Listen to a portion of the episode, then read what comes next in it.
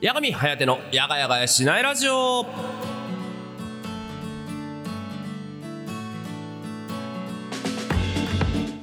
はいどうも皆さんやがちゃちゃというわけでございまして8月31日水曜日午後10時となりました。いかがお過ごしでございましょうか。やがみんごとやがみあてでございます。というわけで早速でございますが先週はお休みをいただきまして大変失礼いたしました。あのもうねえー、っと言えるんで言っちゃうんですけどえー、っとコロナにかかってました。コロナ陽性でした。なのでねあのがっつりとお家であの療養せねばならんくてちょうどねこの水曜日の時期はねそこそこピークっちゃピークであの発熱とかも出てきてしまっていて本当にあの自宅から身動きが取れない状態みたいになってました。はい。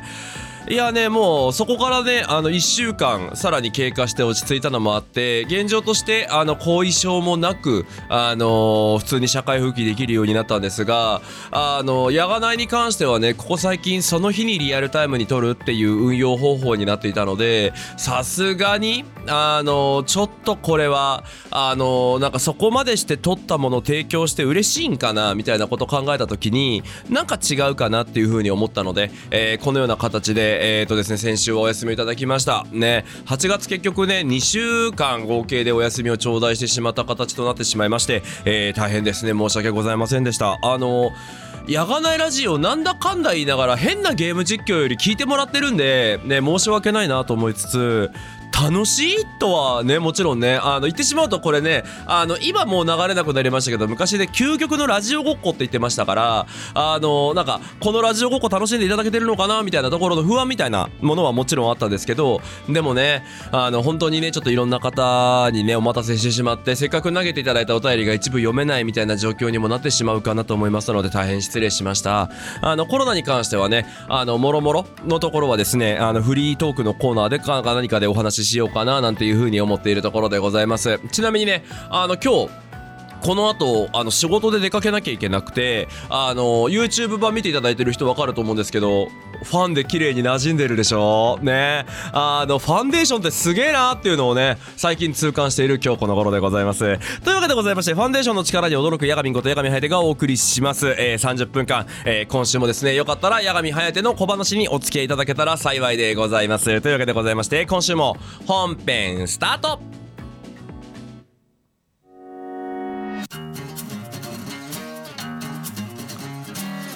八神颯のやがやがやしないラジオ今月の築地報告のコーナーはい。というわけでございまして、今月の築地報告のコーナーでございます。こちらのコーナーはですね、毎月の、えー、とテーマトーク、トークテーマをですね、えー番組内で設定させていただいて、皆様からお便りを頂戴している、なんていうコーナーとなっております。というわけで、えー8月に皆様に、えー、と募集させていただいた、えー、とこちらのテーマトークはこちらです。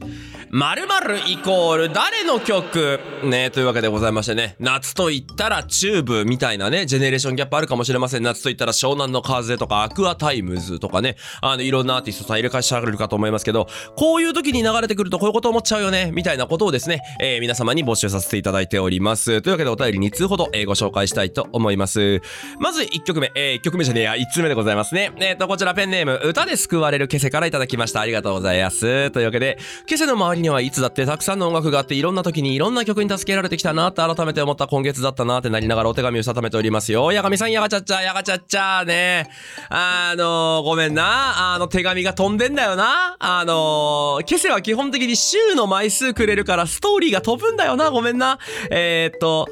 読めてない1通目で、ね、えっ、と、1通目のところで、ちょっと待ってよ。一回1通目いくか。1通目いくか。えー、っと、待ってよ。1つ目で5つ目1通目か？これは何通目の質問物語なんだ？難しいな、追いかけるのが。えー、ただ、あれやな、なんか、1通目の時にカバーでも許されるのか問題と向き合ってます。ケスです。やがちゃっちゃーみたいなことを言うてて、えー、っと、言うとりますね。まずね、まずね、まずね。あのね、そこから説明していかないと今回はね、あの、成立戦からね。で、えー、その上で、えー今月1週目で防衛した話に戻るんですが、えー、八神さんの歌見た曲がケセの心のお守りです。以前からずっとずっと言ってますが、八神さんと出会ってから、八神さんの歌見た曲と出会ってから、今朝はしんどいとか辛いとか楽しいとか嬉しいとかいろんな気持ちの時に、八神さんが歌ってくれたたくさんの歌見た曲と一緒に過ごしてきました。えーそれこそもう5年くらいになるんですかね。正確に数えてないのでわかりませんが、でもそれくらいくらいの長い間、えー何かのタイミングでずっと八神さんの歌見たを日常的に聞いているので、本当に心のお守りというか、なんかこう心の拠り所みたいになってるんですよね。何があっても聞くと、いつも、えー自分に戻れ、えーと、何があっても聞くといつもの自分に戻れるみたいな、本当に私が私であるための心の守りとかしてるのが八神さんの歌見た曲たちです。中でもこの曲はこうみたいな色々はあるのですが、語るには長すぎるので今日はこれくらいで。でも本当に全部全部大好きで、全部がケセにとって、えーケセにとって、えーとっても大事なのです。えーお歌を歌ってくれてありがとう。八神さんの歌声がとっても大好きです。八神さんは、八神さんの中で、えー八神さんの中でこの曲を聴くと自分らしくいられる心の守りになってる曲とかってありますか？あー、なるほどね。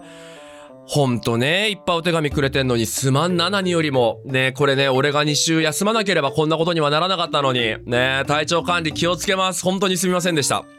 というところで、えー、っと、そうね、今まで歌見た、やってきましたね、なんだかんだ言いながらね。なんだかんだ言いながら、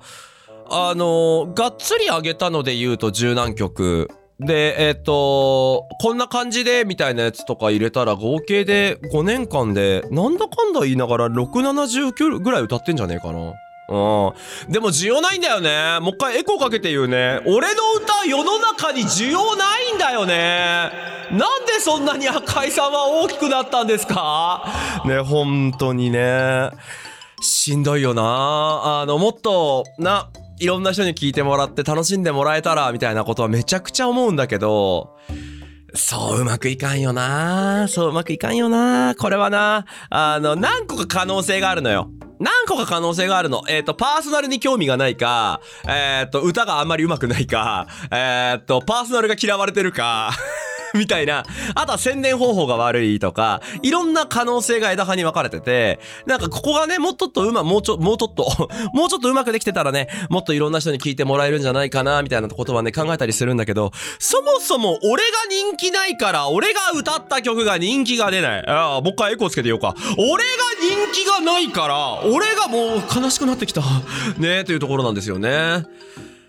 どうやったらもっと人気出るのかね。あれかい？なんかイケメンになるみたいなことかい？あ、無理なんだけど今世。来世に期待。ねえ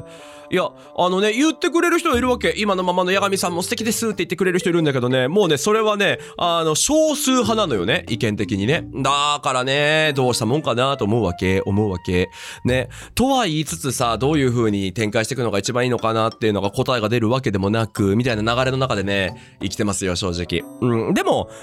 そもさん、ね、切羽。あのー歌うのが好きで歌ってるので、うん。歌ってるのが好きで歌ってるので、なんか、受け入れられるから歌う、受け入れられないから歌わないではないんだよね。別に人からき、いやなんか、聞いてもらえなくなってもカラオケ行くのやめないし、うん。だし、なんだろう、なんかちょっと聞いてもらえたらいいなと思ったらツイキャス開くし。なんでそこはね、そもそもだけど、じゃあなんでてめえは歌歌ってるんだっていう話で好きだから歌ってんだわっていうところが一番中心軸にあるので、別に、聞いてもらえたら幸せだけど、聞いてもらえなかったから歌わない理由にはなんねえからなーって感じ。個人的には。うん。それはそれ、これはこれよねーと個人的には思ってるので、なんか別にそこまでなんて言うんだろうかな。強い、なんかもっとたくさんの人に聞いてほしいのに、みたいな意思は特にないですね。うん。で、えーこの曲を聴くと自分らしくいられる心のお守りになってる曲とかってありますか？あー。それで言うと、あの、本当にあんまり人前というか、うまく歌えないから歌わないんですけど、多分一番はあれじゃないですかね。えーっと、TM レボリューションとかじゃないかな。個人的には。うん。あのーなんか、あのーなんかね、マダン歌ってる時ね、あの TM レボリューションにマダンって曲があるんですけど、あれ俺綺麗に歌えないんですけど、あれ歌ってる時はね、死ぬほど気持ちよくて、ああ、歌うのって最高に楽しいっていうのをめちゃくちゃ自分の中で感じる一曲ですね。ただあれ、一曲で喉の HP30% ぐらい持ってかれるんで、あの、これ歌ったらもう終わりだぞっていうタイミングとかで歌うようにしてますね。歌に関してはそうかな。で、やっぱり音楽っていうところとかでいくと、あのーなんでしょう、歌詞が自分に響く曲が好きですね。まあなので、前々から言ってますけど、あの、スーパースランプの僕たちの計画とか、あの、そういう楽曲だったり、あとはやっぱり時代時代の自分のことを彩ってくれた曲かな。あのーなんだ、えっ、と、奥花子さんとか、あの、バンプオブチキンとかってっていう、あ堂本剛、キンキキッズみたいのは、自分が大人になる過程の中で一緒にいた楽曲なので、やっぱりめちゃくちゃ思い入れが強いですね。まあ、でも一番聴いてて上手だなって思うのは、八神颯さんが歌ってるテレキャスター b ボーイかな。はい、というわけでございまして、続いての曲。いや、次、曲じゃねえのよ。もうなんか、曲にしようとしてんのよ。続いての子、えー、続いてのお手紙に参ります。こちら、ペンネーム、シャケさんからいただきました。八神さん、こんばんは。はい、やが、えー、こんばんは。やがちゃっちゃでいいのかな？正解です。やがちゃっちゃ、正解です。どうも、初めてお手紙書いてて緊張してます。えーと、8月のお題でいいんですかね？とりあえず書きますね。夏に聴く曲といえば、 B'z が好きなんですけど、 B'z の GREEN ってアルバムです。ね、アルバムはちょっとわからないですよね。シングルならいけるかな？熱き鼓動の果てですね。えー、それかベタなんですけど、 ultra soul もそうですね。そんな曲を聴いております。八神さんは B'z で何聴きますか、 B'z を知らなければ、八神さんの好きなアーティストで夏には何を聴きますか？よければ教えてもらえたら幸いです。というわけでございまして。 B'z 聴くよ？普通に。アルバムも聴くし。うん、でも、そうね、 B'z で好きな曲になってくると、あー、でも俺、あれかな？あの、勢いとかで言うと、もうもうもうおっさん丸出しの曲でごめんね。 LOVE PHANTOM かな？あの、なんかさ、最初の、なんつうの、あの、おなんか落ち着くじゃない？最初、あの、なんか、あの、なんか、はーみたいな感じから始まるじゃない？で、そしたらさ、あの、ズクツーズクツーズクツーズクツーズクツーズクツーズクツーズクツー言いながらさ、ちょっとずつ盛り上がっていくじゃん。で、ダッダッダッダッダララッからさ、メメロディーにガツンって入るじゃん。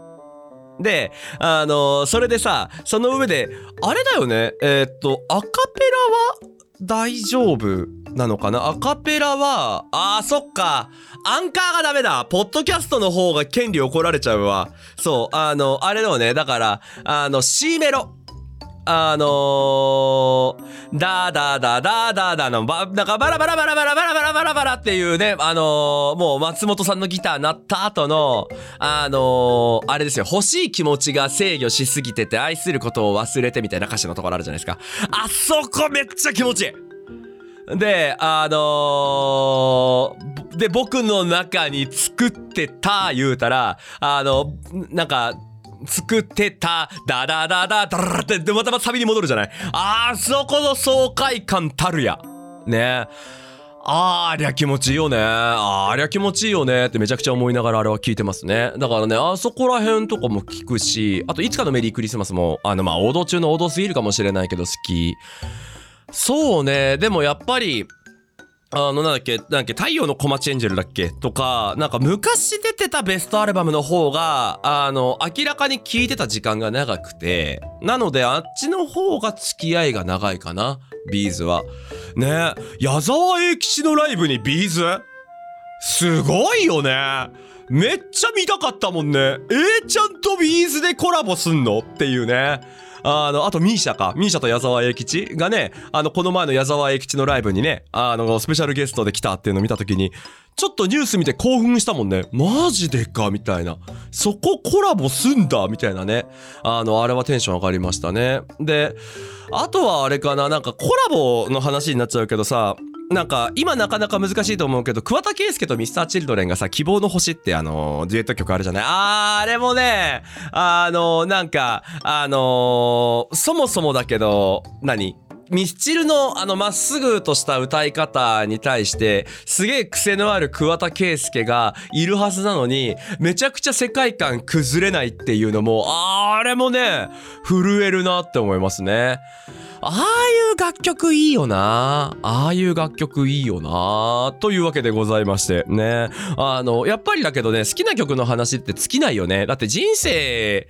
こうやってやってきた分好きな曲あるもんね。そのふと聞こえてきて、わ、なんだあの曲いい曲だなって思った曲たくさんあるし、みたいなね。また音楽の話はいつかやりたいですね。というわけでございましてですね、えー9月のお題に関してでございますが、9月のお題に関しては、健康のために気を使っていること、えーこちらをでですね、えー皆様からお便りの方募集しております。えー糖尿病やりました。コロナもやりました。非常に辛い1週、2週間、3週間でございました。皆様はどんな方法で、えー自分の健康を維持しているのか、よかったらですね、私め宛てにですね、えー皆様の健康の秘術というかね、秘訣を教えていただけたら幸いかなと思っております。最近はですね、ナッシュを頼んでバランスある、えー栄養のある食事と、えー運動を心がけております、ヤガミでした。というわけでございまして、以上、築地報告のコーナーでございました。皆さんからのお便り、待ってるぜあー動画が撮れてない投稿者コメントが貼られてないサムネイルが間違ってるあー終わらない八神颯の「やがやがやしないラジオ」ふつおたフリートーク近況報告のコーナはい。というわけで、ふつおたフリートーク近況のこのコーナーで、はぁなんだって？ふつおたフリート近況のコーナーでございます。はい。というところなんでございますが、あの、まず、あれ、リアルタイム、オンタイムのお話なんですけど、あの、先週の火曜日までね、ずーっと黙ってた話がありまして、それが何かっていうとね、あの、先日、あの、小島よしおさんと、あと、えっ、と、私がちょっと応援してる漫画の、あのイラストを描いているね、えー方と一緒に、えっ、と、動画の方に出演を、ゲスト出演をさせていただきまして、えー小島よしおさんと、えーコラボみたいなことしてるですね、えー動画が上がったよーっていうのをツイッターで報告させていただきました。あの、知らない人はね、あの、よかったら、カリンのマウンドっていう風に YouTube で検索していただけるとね、出てくるので、よかったら見ていただきたいな、なんて思う風に思うんですけども、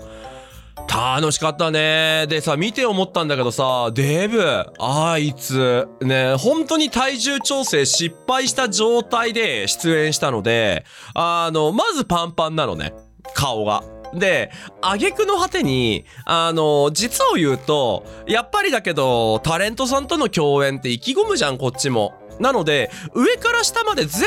部、あの、新しい、おろしたての服で行ったの。で、おろしたての服で言ったら、あのーちょっとご提案があって言われて、えっ、と、要はちょっと動画見てくれた人はわかると思うんだけど、上着で西欧っていう主人公の高校のあのユニフォームを着てるのね。なんだけど、あの、そもそも俺に着せる用のサイズじゃなくて、たまたま用意してた、えっ、と、服が一着あって、よかったら八神さんこれ着ませんかって言われて、ああ、わかりましたって言って、おろしたての赤いシャツを脱ぎ捨てて、あのジャケット羽織ったんだけど、サイズが L サイズかな？で、俺 LL とかの人間だからさ、LL とか 3L の人間だからさ、当たり前だけど着れねえわけさ。なので、顔パッツンプラスジャケットパッツンで、真ん中にいるのただのデブみたいな状態になっちゃってて、あれはね、心残りでしたね。もう一回撮り直せればみたいな。で、しかもあの、さっきね、オープニングだかでも話したんですけど、その今、ファンデーションをね、あの、現場とか行く時とかは、ちょっと肌荒れとかが気になっちゃう人がいたらめんどくせえなと思って塗ってるんですけど、あの、当時、買ったファンデーションが、色がちょっとずれてて、明るすぎちゃったんですよね。なので、当日ちょっとそのファンデーション使えなかったので、肌荒れも全部残ったままになってて、で、今はもちろんね、その、ちょうど色が合うファンデーション塗ってるので、あの、しっかりと綺麗な感じになってるんですけど、なので、肌ボロボロデブの状態で出演するっていうのがね、どれだけ辛いか。今はもっと痩せてるよって思うんだけど別に今の映像求められてないしっていうのでね、あのちょっと悲しみを背負っているところでございます。というところでございますが、あのね、あの動画の内容自体は、あのしっかりと面白いものになっておりますし、制作会社さんがめちゃくちゃいい編集をしてくれてるので、あの私もね、なんて言うんでしょう。あの結構あったんですよ。いろんなところで喋ったくだりみたいのあったんですけど、あの本当にね、ここなんか微妙な開始しちゃったな、みたいなところはしっかり切っていただいてて、あの面白いところかいつまんでやっていただいていて、で、えっ、と、今週8月30日に投稿されたパート2からちょっと私、あの、エンジンかかってるので、あの、ぜひともね、あの、まだ見てない方はですね、あのまずはそのカリンのマウンドっていうのに興味持って、持っていただかなくても結構なので、まずは動画自体を楽しんでいただいて、で、動画自体を楽しんでいただくと、ちょっとだけ漫画にも興味持てると思うので、そこからですね、あの、ぜひとも興味持っていただけたらいいんじゃないだろうかな、なんていうふうに思っている次第でございます。ね。いや、レアな体験だったね。本当にね。あのー要は、もともとね、ちょっとこれの話も詳しくバックボーンお話しすると、あのー私が2021年かな？に、あの、あった、えっ、と、あ、2020年か。どっちだっけ？にあった、あの、プロジェクトヤングっていう、あの、企画がありまして、で、このプロジェクトヤングっていうのが、あの、インディアニメーターの夢を一緒に追いかけて、その夢っていうのをみんなの夢とも照らし合わせた時に、夢に向かって諦めないでいるかいっていうメッセージをみんなに届けるみたいな、あの、企画をやったんですよね。で、この企画っていうのが、えっと、もともと、えっと、カリンのマウンドっていうのが、えっと、その漫画タイトルっていうのがもともと根元にあって、で、カリンのマウンドをやってるのが若狭生活さん、あの、ブルーベリーアイのね、若狭生活さんがやられててっていうところで、あの、お仕事を頂戴したという運びになっていて、で、なんやかんやあって、私がプロデューサーになったんですよ。なので、本当にホームページの文面とかもそうだし、いろんなところのやつ考えさせていただいてっていうところだったんだけど、もちろん、カリンのマウンドっていう製品を応援しなきゃいけないっていう側面もあるから、カリンのマウンドをまず買うわけですよね。で、カリンのマウンドバー読んで、で、あのー本当にね、あのーこういうの細かく話すの、ある種初めてなんですけど、カリンのマウンドって、俺、すげえ3万文字ぐらいのレビュー書いたんだけど、あの、これはちょっとした、なんだろう、仕事半分、ボランティア半分みたいな感じのノリで書いちゃったんだけど、あの、赤瀬生活さんから承諾を得てね。で、カリンのマウンドって本当に、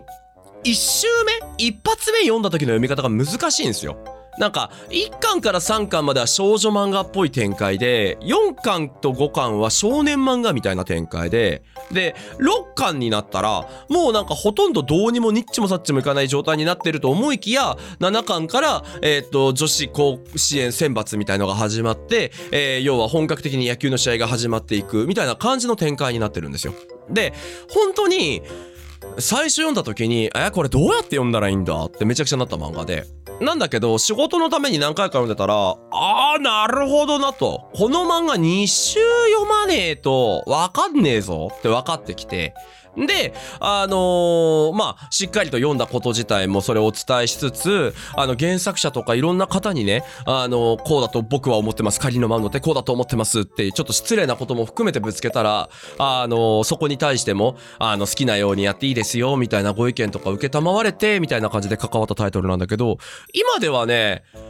もうプロジェクトは終わったわけじゃない。だから仕事としてはもうカリのマウンドから離れるっていう可能性もあったりするんだけど、もうね、普通にただのファンになってて。うん。なんかね、いや、面白いんだよ、野球シーン、マジで。うん。なんか、正直な話、俺、おべっかとか、お世辞で、思ってないことを人に、あのー広げていくっていうのは、あのーなんか基本的にあんまり、なんかやりたくないわけ、俺としては。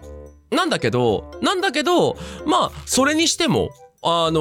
ー普通に面白いから、なんか伝えたくなっちゃうというか、あの、読んでほしいなと思っちゃって。ね。なんで、まあ、そんな感じでね、あの、今、なんだろう、ずっと読んでるんだけど、ちょっとさ、なんかこれはね、あのークレームじゃないんだけど、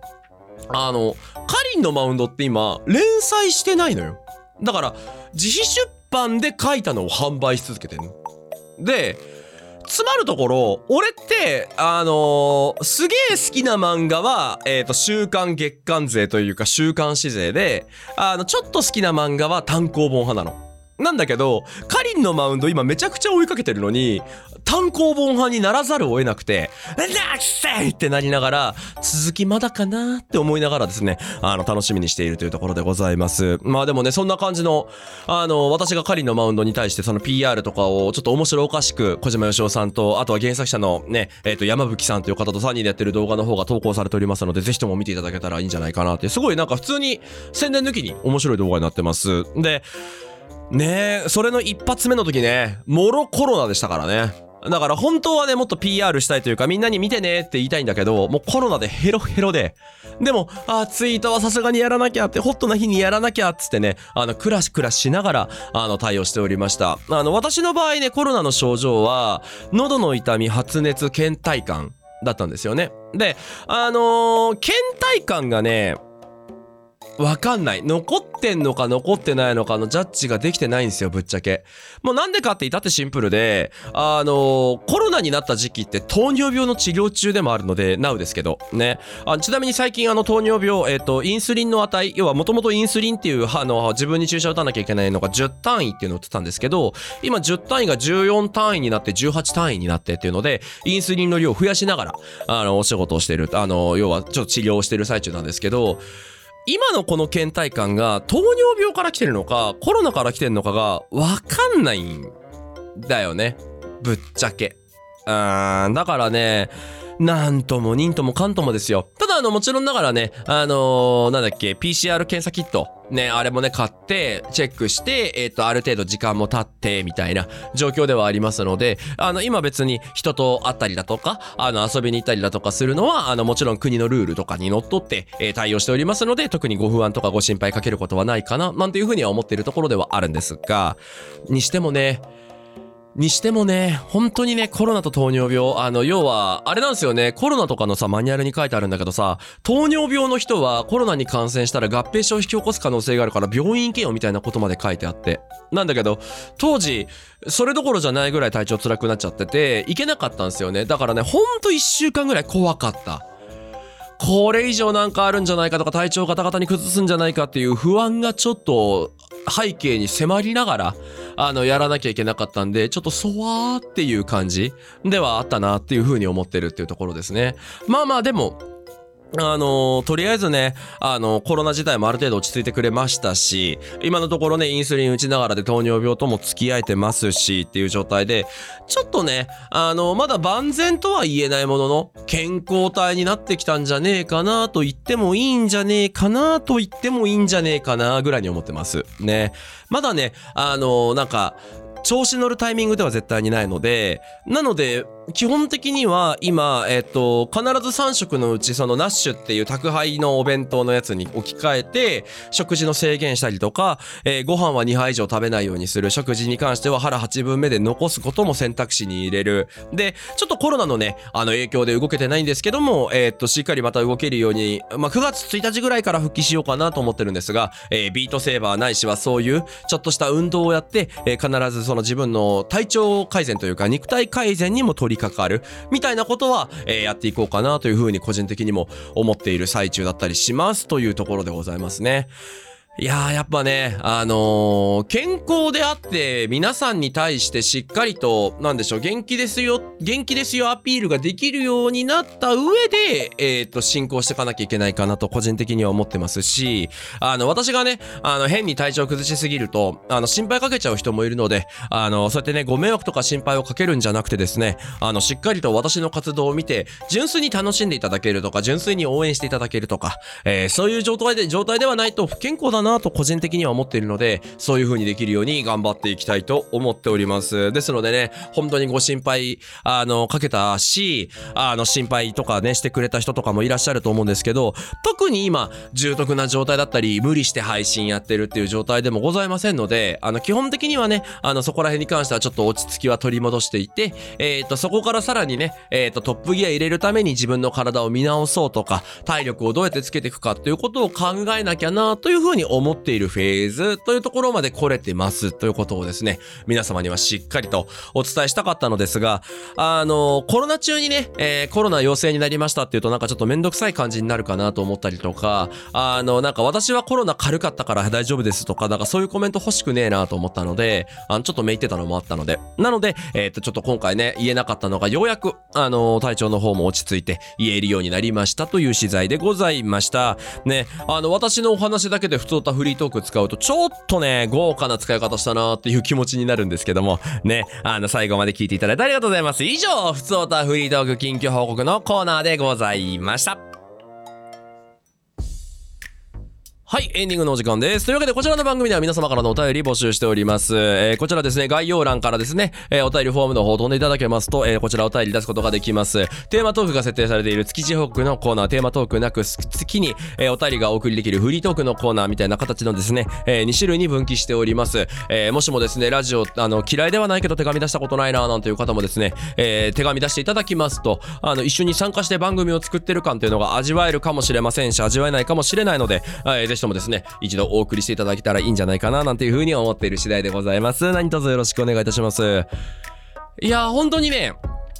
8月2回お休みしたのもあって、ちょっと読めなかったお便りっていうのも含めていくと、残りのお便りほんと4、5通みたいな状態でございますので、あの、送っていただくとですね、結構なるはやで読まれると思います。なのでね、あの、もしもよかったらお便り送ってみていただいたらいかがでしょうかと思いつつ、えーなかったらなかったでですね、適当に私30分間フリートークぶちかましますので、あの、そちらはですね、あの、どちらでも、あの、好きな方法でこちらの番組をね、あの、リスナーさんなのか、ロム線なのかっていうところはね、それぞれだと思いますから、えー楽しんでいただけたら幸いかなというふうに思っているところでございます。いやー、喋った。すげー喋ったな、なんか。こんなにね、ゲーム実況やってる時とかってあの、リアクションの打つところで打つみたいな感じになってたりするので、なかなかね、こんなに喋る機会、あの、30分間一人で喋って自分の話バー言うっていうなかなかなかったので、やっぱりラジオは好きだなと思いました。な、ヤガミンことヤガミハヤテがお送りしました30分今週もいかがでしたでしょうか来週も同じく水曜日夜の10時にお会いしましょう。というわけで、See you next time, stay tuned! バイバイおやすみなさい。ゆっくり寝てね